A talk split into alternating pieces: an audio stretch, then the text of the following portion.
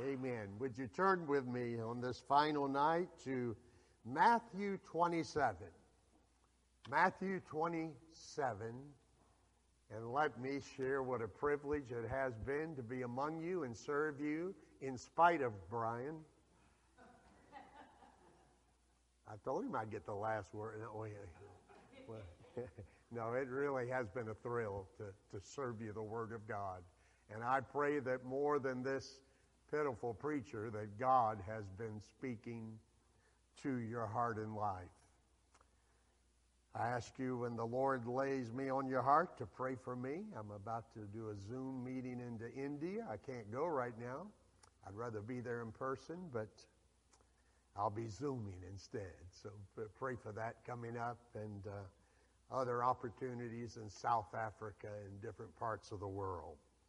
Tonight, I want to speak to you from two verses that I believe are the most profound verses in the entirety of the Word of God.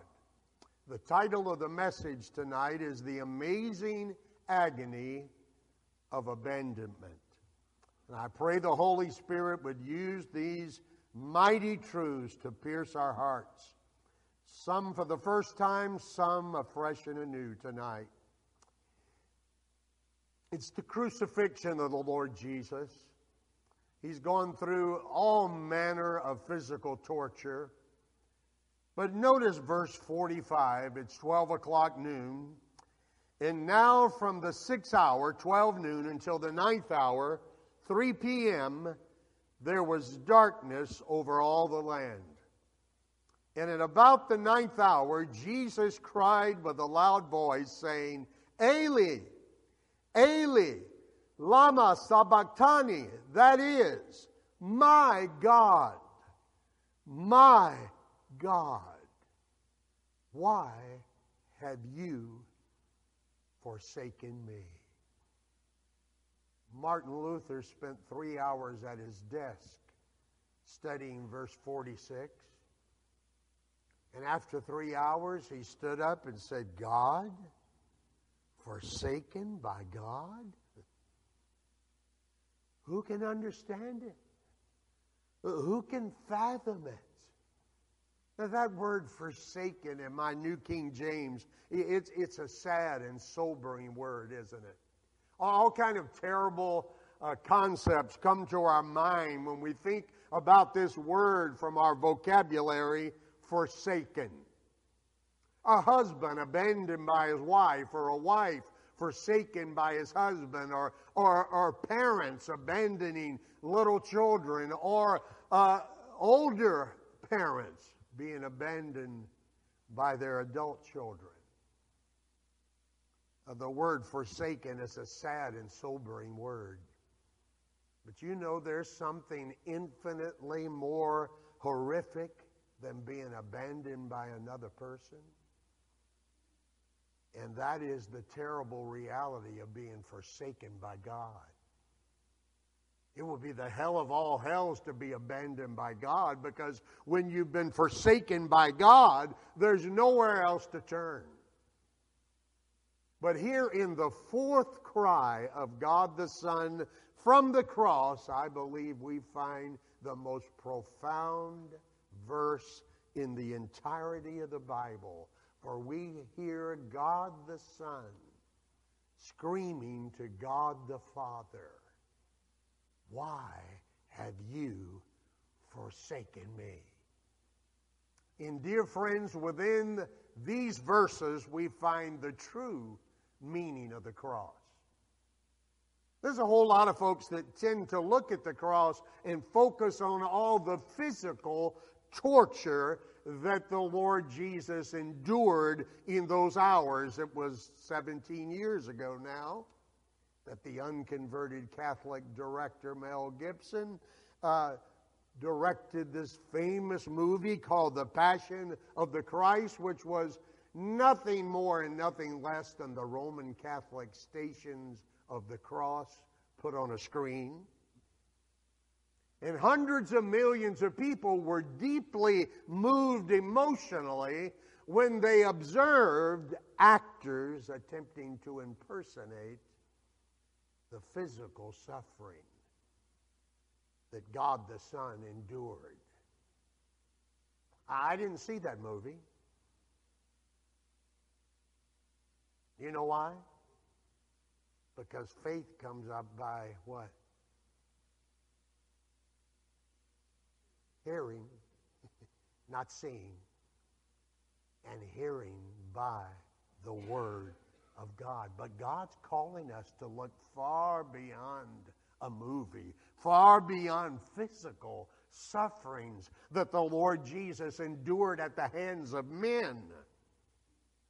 And he's calling on us uh, to behold the three hours of spiritual suffering that God the Son endured at the hands of the Father on behalf of any sinner and every sinner who will come to Jesus on his terms. It's in these three hours of darkness that we behold the real crucifixion within the crucifixion. It is in the blackness of the darkness that God the Father made God the Son, who knew no sin, to be sin for us, so that sinners might become the righteousness of God in Him. And I submit to you tonight that this scream that we're allowed to read about is the most profoundly shocking scream ever heard on this planet. But it can also be the most precious scream to anyone and everyone who will truly repent and believe on the Lord Jesus Christ. Three, I pray, very clear and concise points tonight. First of all, we'll look at the setting, and then we'll look at the scream, and then finally, the significance of the scream. First of all, the setting in which this amazing agony of abandonment took place. Did you notice it in verse 24, uh, verse 45, excuse me? Now, when the sixth hour had come, 12 o'clock noon, there was darkness over the whole land until 3 p.m. It's midday. And suddenly there is a midnight blackness of darkness. The sun, as it, it's at its apex, it's at its zenith, in its strength, and suddenly there is a supernatural, miraculous blackness of darkness that covers the entire land. A darkness that was so thick and deep that it could be felt. The gospel writer Luke puts it this way the light of the sun failed. And anyone in Palestine on that day, in the midst of that miraculous darkness, would have been acutely aware that something supernatural is taking place. Now, I remind you, in all those earlier hours of Jesus' physical sufferings at the hands of men, well, he suffered in broad daylight for everyone to see. But these three hours of spiritual suffering at the hands of God were completely covered in an amazing shroud of darkness. Now, why darkness at noonday? Well, one reason is throughout the scriptures, darkness is synonymous with sin and wickedness in the Bible. Jesus said, if your eye is evil, your whole body is filled with what? Darkness. The light shines in the darkness, and the darkness did not comprehend it. Unconverted men, women, young people love the darkness of their self centered, self directed, self pleasing life. They hate the light of a Jesus centered, Jesus directed, Jesus pleasing life. Even in the Old Testament, the writer of Proverbs says, the way of the unconverted person is as darkness. And these religious leaders, also religious, so up to their eyeballs in all manner of religious rules and regulations and rituals, but absolutely lost in their sins. And there is the Messiah. They're crucifying their own Messiah and they're reviling him. They're mocking him on the cross. You remember they said, if you're the Christ, if you're the Son of God, let's see you climb off of that cross. Then we'll what? See and believe. Oh, God sent them a sign, all right. But it was a sign representing their utter blindness to their own Messiah. They were under the power of darkness. They were doing the works of darkness because they loved the darkness rather than the light. Uh, that's one reason there's darkness, but the predominant reason that there was this sudden supernatural blackness of darkness is this that this kind of miraculous darkness throughout the Old Testament, whenever you saw a manifestation of miraculous darkness, it always represented the presence of God pouring out his wrath against sin and sinners. Now, in many pa- passages in the Old Testament, the presence of God was manifested as supernatural light, wasn't it? But there's also other places in the Old Testament where the presence of God was manifested as a miraculous, supernatural blackness of darkness, and that always represented not the absence of God, but the presence of God pouring out his undiluted wrath and judgment against sin. Do you remember when God told Moses to deliver the children of Israel out of Egypt and God, God sent 10 plagues of judgment on Pharaoh and the Egyptians, didn't he? And one of those plagues, one of those judgments, was a judgment of darkness. Uh, Exodus 10 21 says, Darkness was over the whole land of Egypt, even a darkness which could be felt. For three days, there was a thick supernatural darkness that was so terrifying that it paralyzed the Egyptians with fear. And that darkness was a powerful symbol, a powerful manifestation, not of the absence of God, but of the presence of God pouring out his wrath on Pharaoh and the Egyptian people. Do you remember what Jude calls hell? Everlasting chains of what? Darkness. The Lord Jesus himself said, Many shall be taken away and cast into outer what? Darkness, where there shall be weeping and the wailing and the gnashing of teeth. Another writer calls hell the blackness of darkness forever eternal hell is repeatedly uh, pictured as a supernatural blackness of darkness. And we often think that this blackness of darkness is the absence of God. But, friends, it's not the absence of God. That supernatural eternal darkness is the presence of God pouring out his eternal wrath, his eternal judgment on unconverted sinners. Listen to Revelation 14:10. The unconverted they shall be tormented with fire and brimstone in the presence of the holy angels and in the presence of the lamb. Who is the lamb? They will be eternally tormented in the presence of the Lamb. The black hole of the lake of fire is not the absence of God.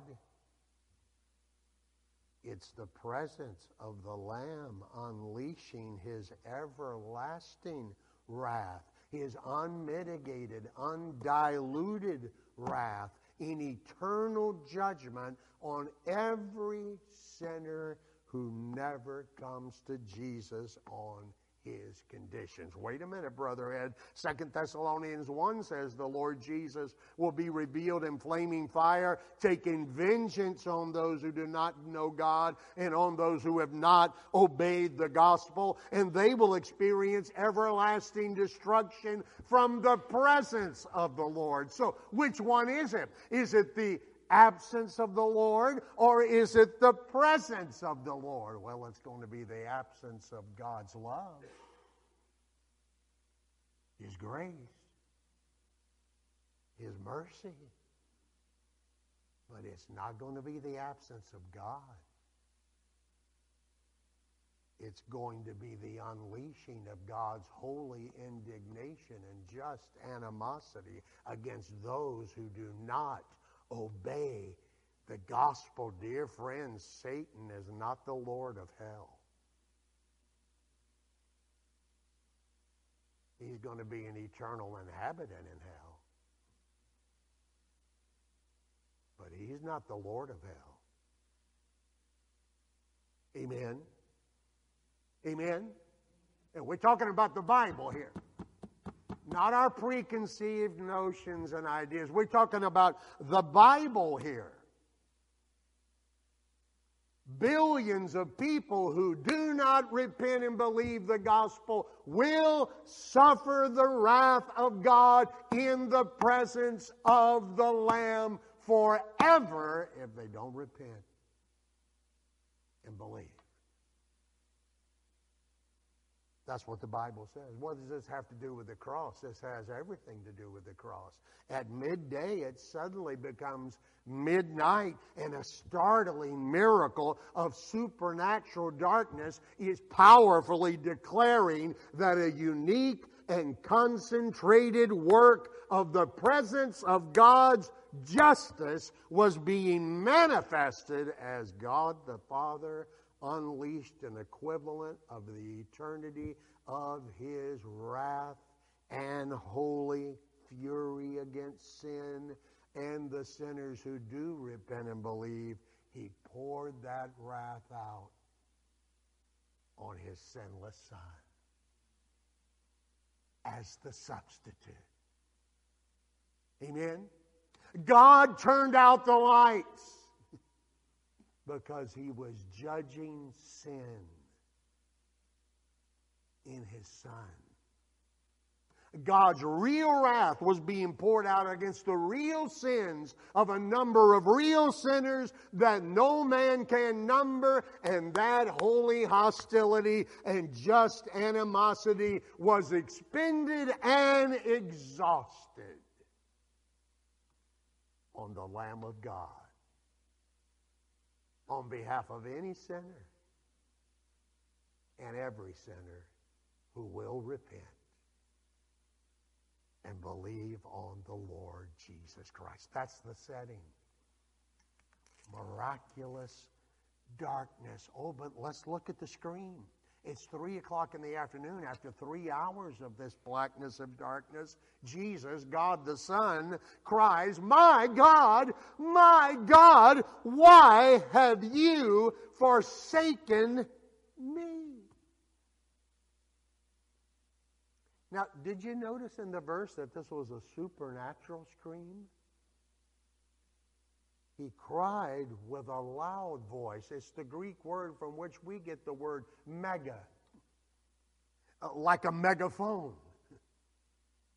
He cries with a mega voice. Now remember, he's been on the cross for many hours now, slowly smothering and suffocating, pushing on his feet to get every single breath. And you combine that with the tremendous loss of blood and the incredible neuropathic pain that he has been experiencing for hours now. His humanity is completely weakened and at the point of physical death. It would seem impossible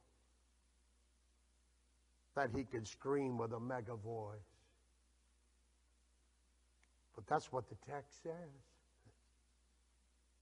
It was a supernatural scream, but there was another reason it was a supernatural scream because for the last three hours he had been actually enduring the full equivalent of an eternity spent in hell on behalf of any and every sinner who will come to him on his terms.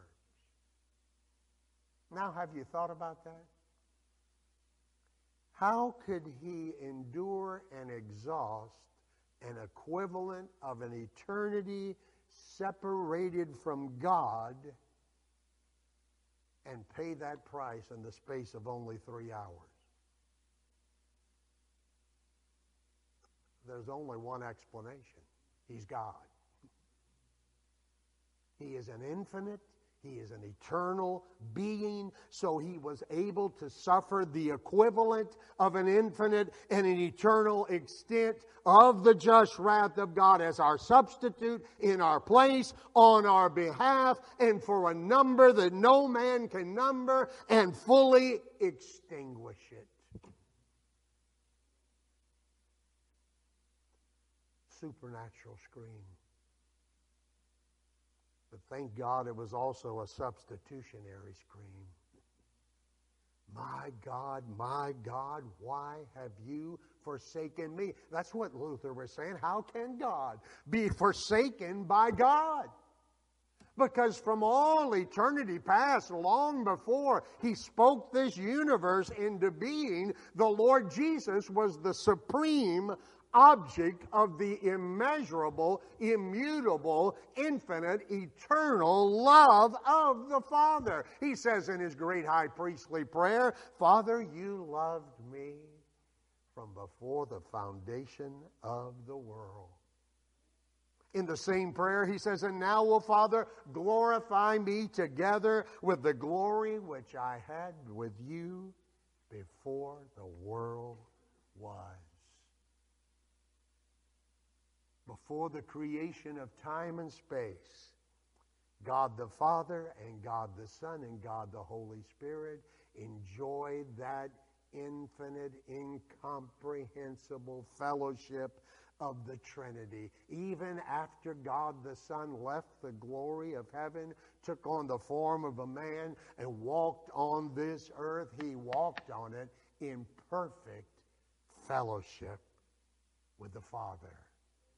The text calls Jesus, Hebrews 7, he is holy, harmless, and undefiled. Holy in relationship to the Father, harmless in relationship to man, undefiled in relationship to his own being. Oh, friends, he knew the hatred of enemies, he knew the forsaking of friends. He walked through every temptation, trial, trouble, tribulation that we could ever possibly walk through, but he walked through it all in perfect fellowship with the Father. What did the Father keep saying from heaven? This is my beloved Son, in whom I am what? Well pleased. Perfectly obeying the law of God, perfectly loving the Father, perfectly pleasing the Father. Even in the Garden of Gethsemane, you remember he prays to the Father, Father, if it's possible, if there's any other way, let this cup pass from me. That cup representing the eternity of the undiluted wrath of God that was about to be unleashed on Jesus, the cup that he would drink to the dregs. The text says his soul was exceedingly sorrowful, even unto death, because he who knew no sin, he who despises sin, he whose wrath must judge and punish sin, was soon to be the sin bearer, the curse bearer.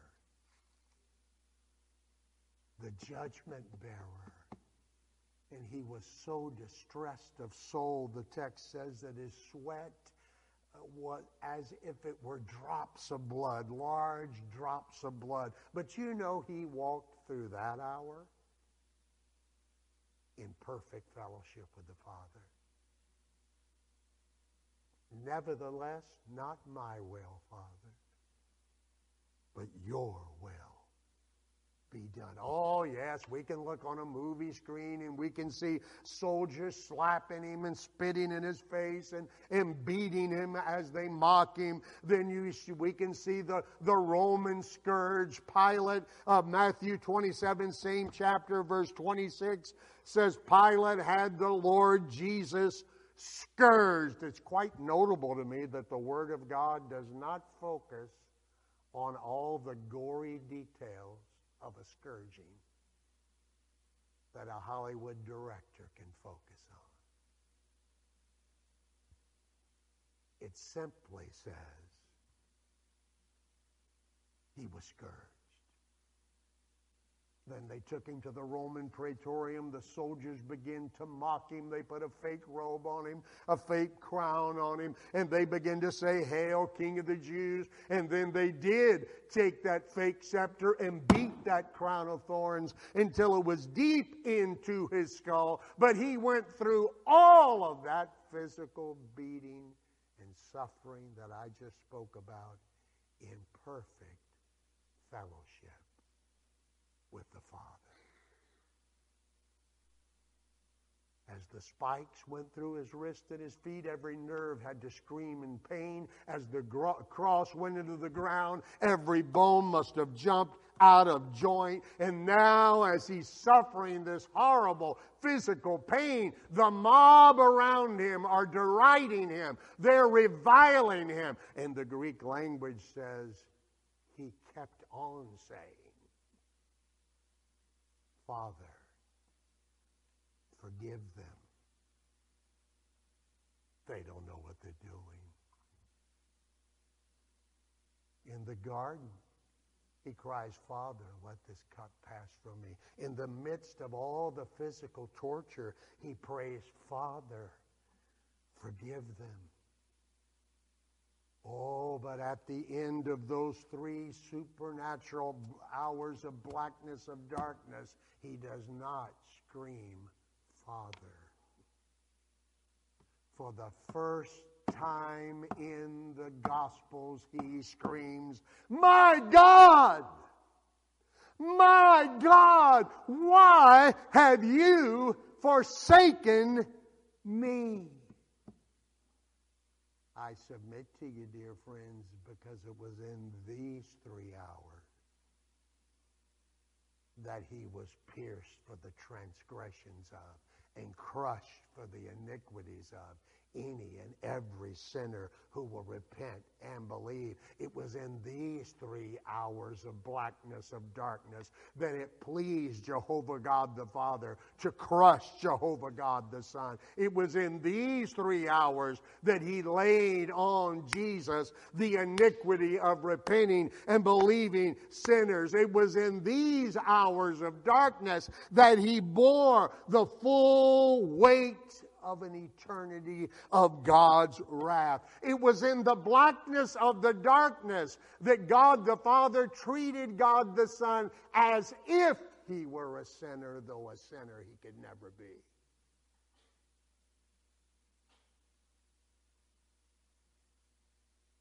As if he committed the sins of every sinner who will ever repent and believe the gospel until out of the blackness of darkness, Dr. R.C. Sproul puts it well, he screamed the scream of the damned.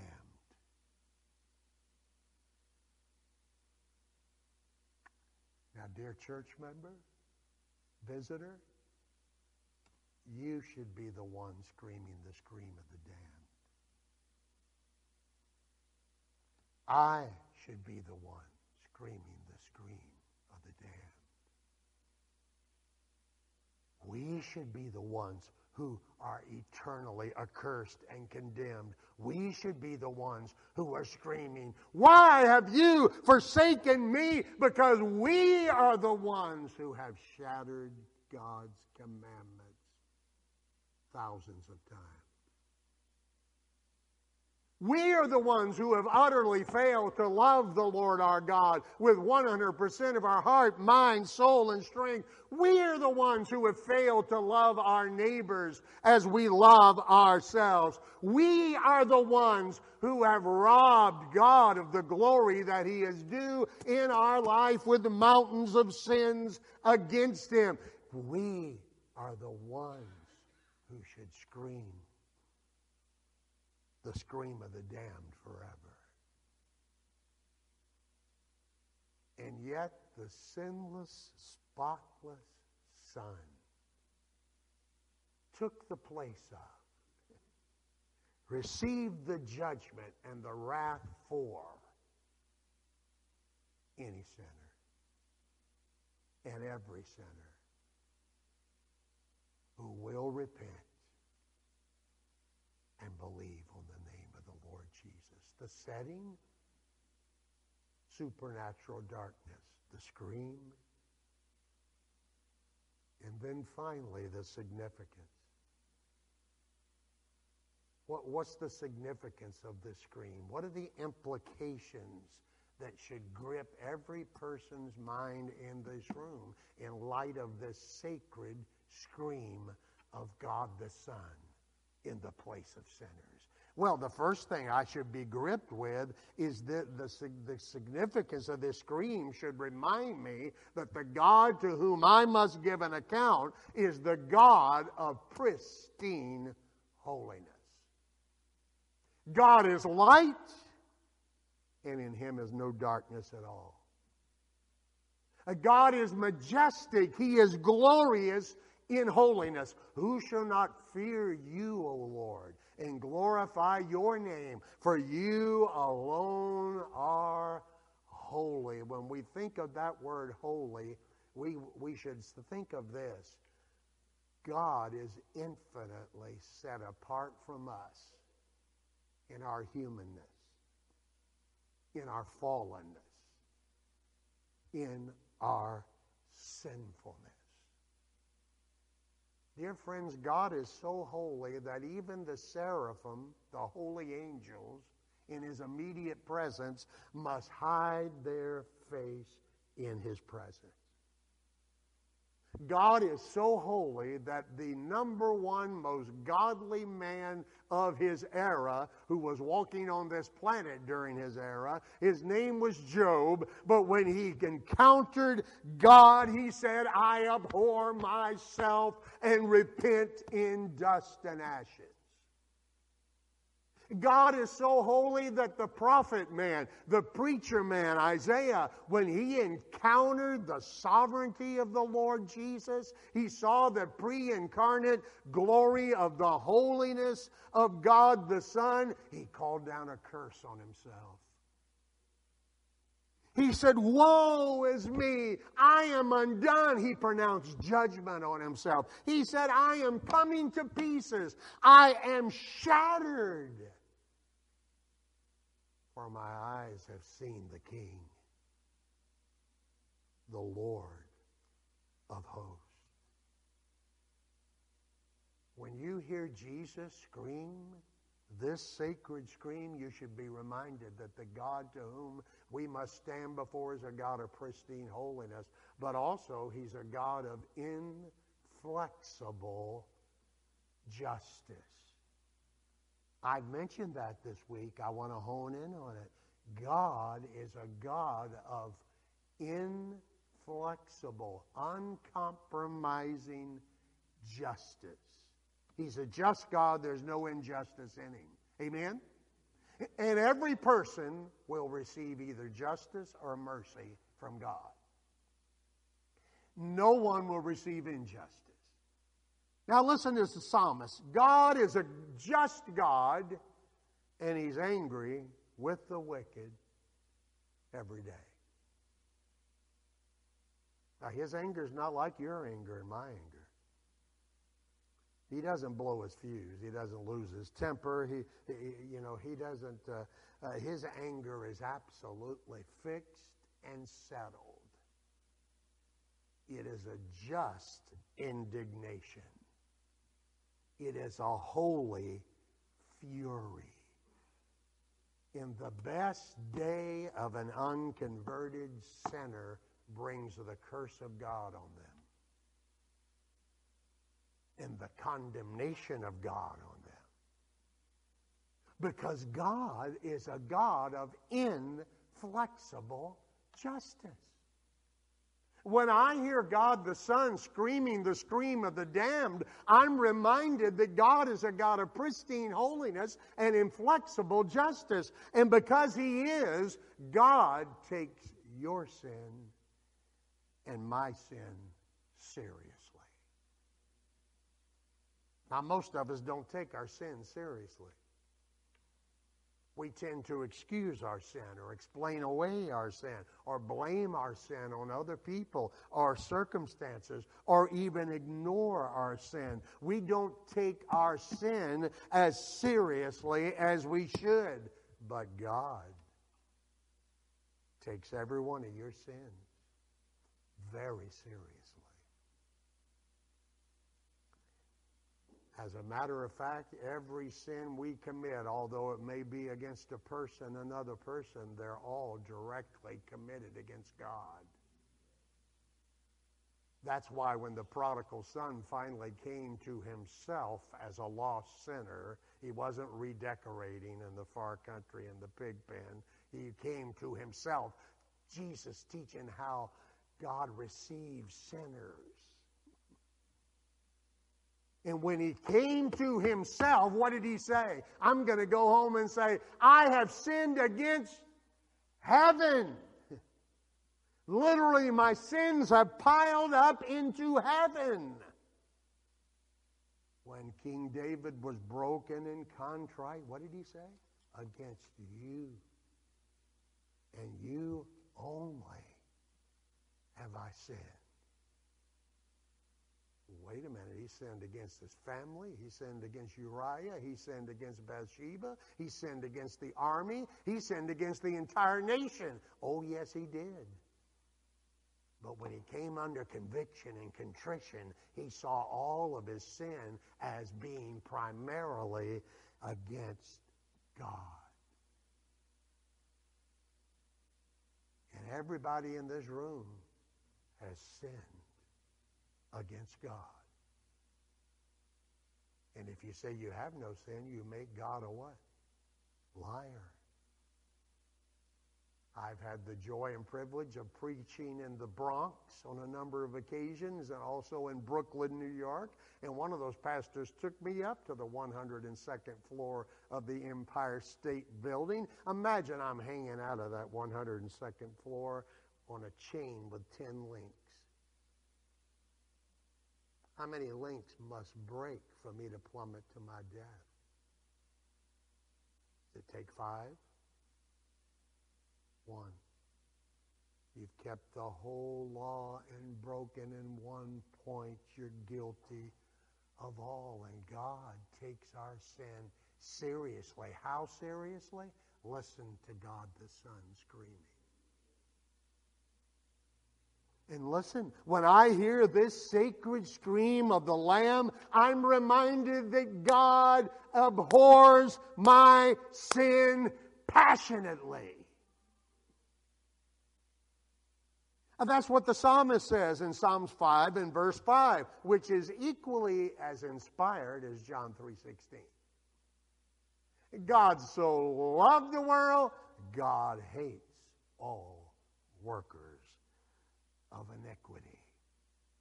And those who've not believed on Jesus, two verses after John 3:16, are condemned already. that's what Jesus said. When I think of John 3:16, uh, we, we usually think of uh, the bigness of the world, don't we? God so loved the world. Have you ever thought of it this way? The badness of the world?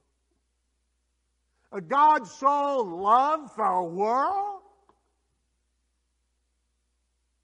Yeah, that's the picture.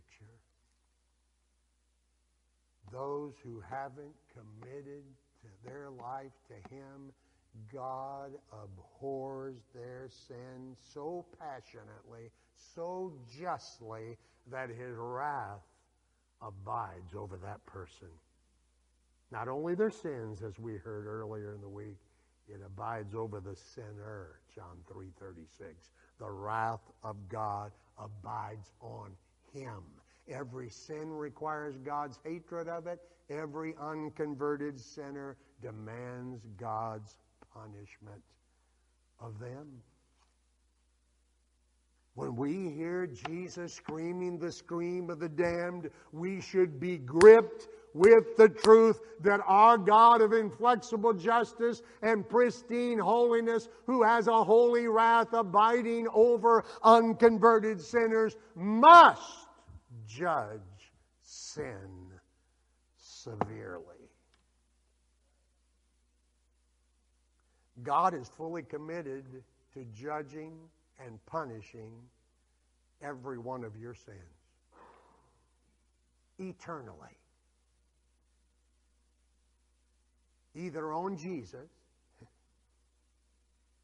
if you come to him on his terms, or on you. When we hear this sacred scream of the Son of God, we should be reminded of these truths, but there's one more truth. Thank God I don't have to end there. When I hear the scream from the lips of the Son of God, I'm reminded God has provided a substitute. Oh, why was Jesus voluntarily willing to suffer the amazing agony of abandonment and to scream the scream of the damned? I'll tell you why, so that I might not be forsaken. That I might not be abandoned. And you might not be eternally abandoned if you come to Jesus on Jesus' conditions. That's what was happening in the blackness of the darkness. Oh, plenty of people were crucified on crosses back in those days. Thousands upon, upon thousands of people were crucified, thousands were scourged. Oh, but in the blackness of the darkness, God Himself gave Himself to save us from Himself and unto Himself. That's what was taking place. God in human flesh gave himself as the sinless substitutionary sacrifice to save any repenting and believing sinner from himself. He'll be revealed in flaming fire, taking vengeance on those who do not know God, on those who do not obey the gospel. God Himself gave Himself to save me from His wrath and unto His eternal glory. To worship Him face to face and sing forever, Worthy is the Lamb that was slain. Amen? And so, how do we come? On His terms there must be a supernatural U turn in your life. That's what happened to me at 29 years of age. There was a supernatural U turn. I would have been like a wandering sheep going in my own ways of wicked sinfulness and willful selfishness. But one night, through the gospel and by the power of the Holy Spirit, there was a supernatural U turn. Imagine with me that I'm driving back to uh, Ruston tonight and there's nobody else on the road. and there's total darkness, and all of a sudden I see a figure standing in the center of the road. We're using our imagination. And in the revelation of God, I realize it's the Lord Jesus Himself. And he comes walking up to my car. He comes around. I roll down the window. Remember, we're using our imagination. I'd actually be dead laying on the pavement if he rolled, walked up to the window. But let's just imagine he did. I roll down the window and he says, Ed, I desire to ride with you. And I respond, Lord Jesus, I have heard the story about how you gave yourself to save me from your wrath. Please, won't you come and ride with me? And Jesus said, I would love to, but you need to understand something. If I'm coming in, I'm not coming in to be your co pilot. I'm coming in to be the pilot. I'm coming in to take over. You're going to have to move over. I'm coming in to be the driver. And by the way, Ed, we're making a U turn. You've been going your way. And there must be a supernatural U turn, a turning away from your ways, your idols, your sins, you being the center of your universe, and a supernatural turning to me. Repentance toward God. And saving faith toward the Lord Jesus Christ. And what he has done that I preached of tonight. Have you ever known Holy Spirit conviction? Where you were penetrated pierced to the heart because for the first time you saw your mountains of sins having been committed against God. And you realized that God the Son was bearing this price that I've spoken about tonight in his body on the tree on your behalf, in your place, that he was being pierced for your personal transgressions against God. I'm not asking you if some preacher said to you, hey, admit you're a sinner. Okay, I admit I'm a sinner. No. I'm asking you, has the Holy Spirit ever penetrated and pierced your heart with conviction?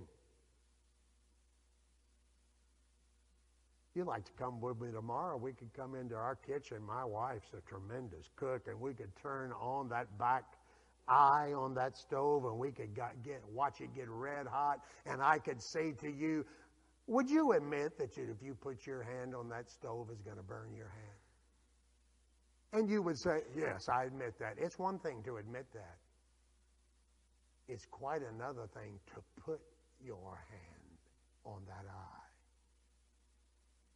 and feel it piercing through your nervous system. There is an infinite difference between admitting you're a sinner and being pierced to the heart because you realize your mountain of sins have been committed against God and it was He bearing your sins They will look on him whom they have pierced, and they will mourn. As one mourns over the premature death of a son. You ever known that anguish? An alarm in your heart? Have you known that supernatural U-turn? Doesn't matter if you grew up on a church pew or a bar stool. There must be a supernatural U turn. Unless you repent, you will all likewise perish. Who's Jesus speaking to? That crowd in Jerusalem were up to their eyeballs in religion. Unless you repent, you will all likewise perish. But God so loved you that he gave himself, that whoever would believe in him shall not perish. The kingdom of heaven is at hand. Repent and believe the gospel. Let's pray together.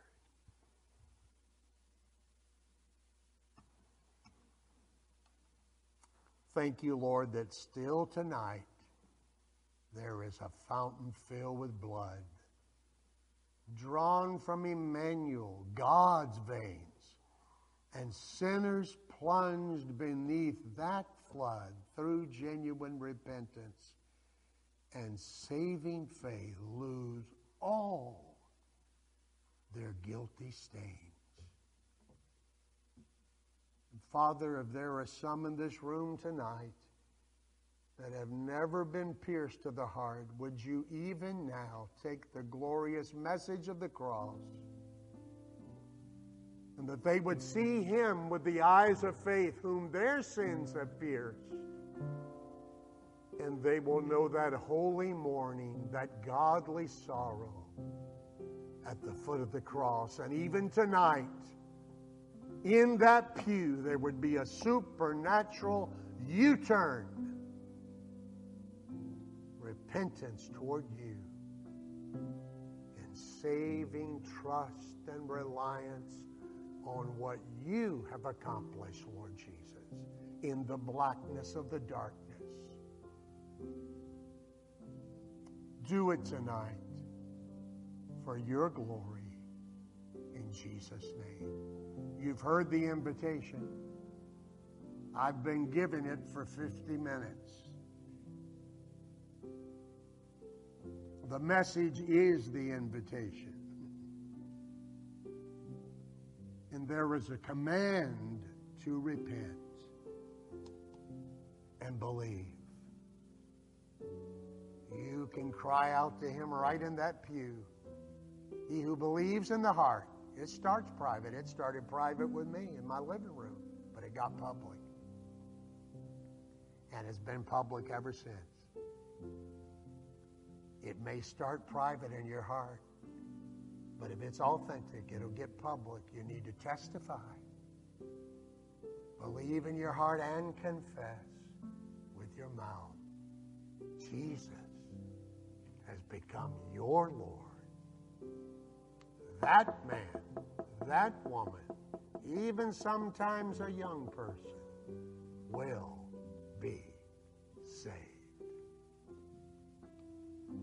We're here. We'd love to answer any questions. If you need to make public what has happened private, that'd be wonderful. But I'm not going to manipulate you. I'm not going to ask you to parrot a prayer that's not in the New Testament. I'm not going to ask you to raise a hand. You know what happens when you raise a hand? Nothing. But I'm going to urge you today is the day of salvation. If you've heard his voice, do not harden your heart. Cry out to him even this night. He's plenteous in mercy. He's amazing in grace. Make that U-turn become a follower of Jesus. When that happens, it'll get public. No doubt about it. Pastor.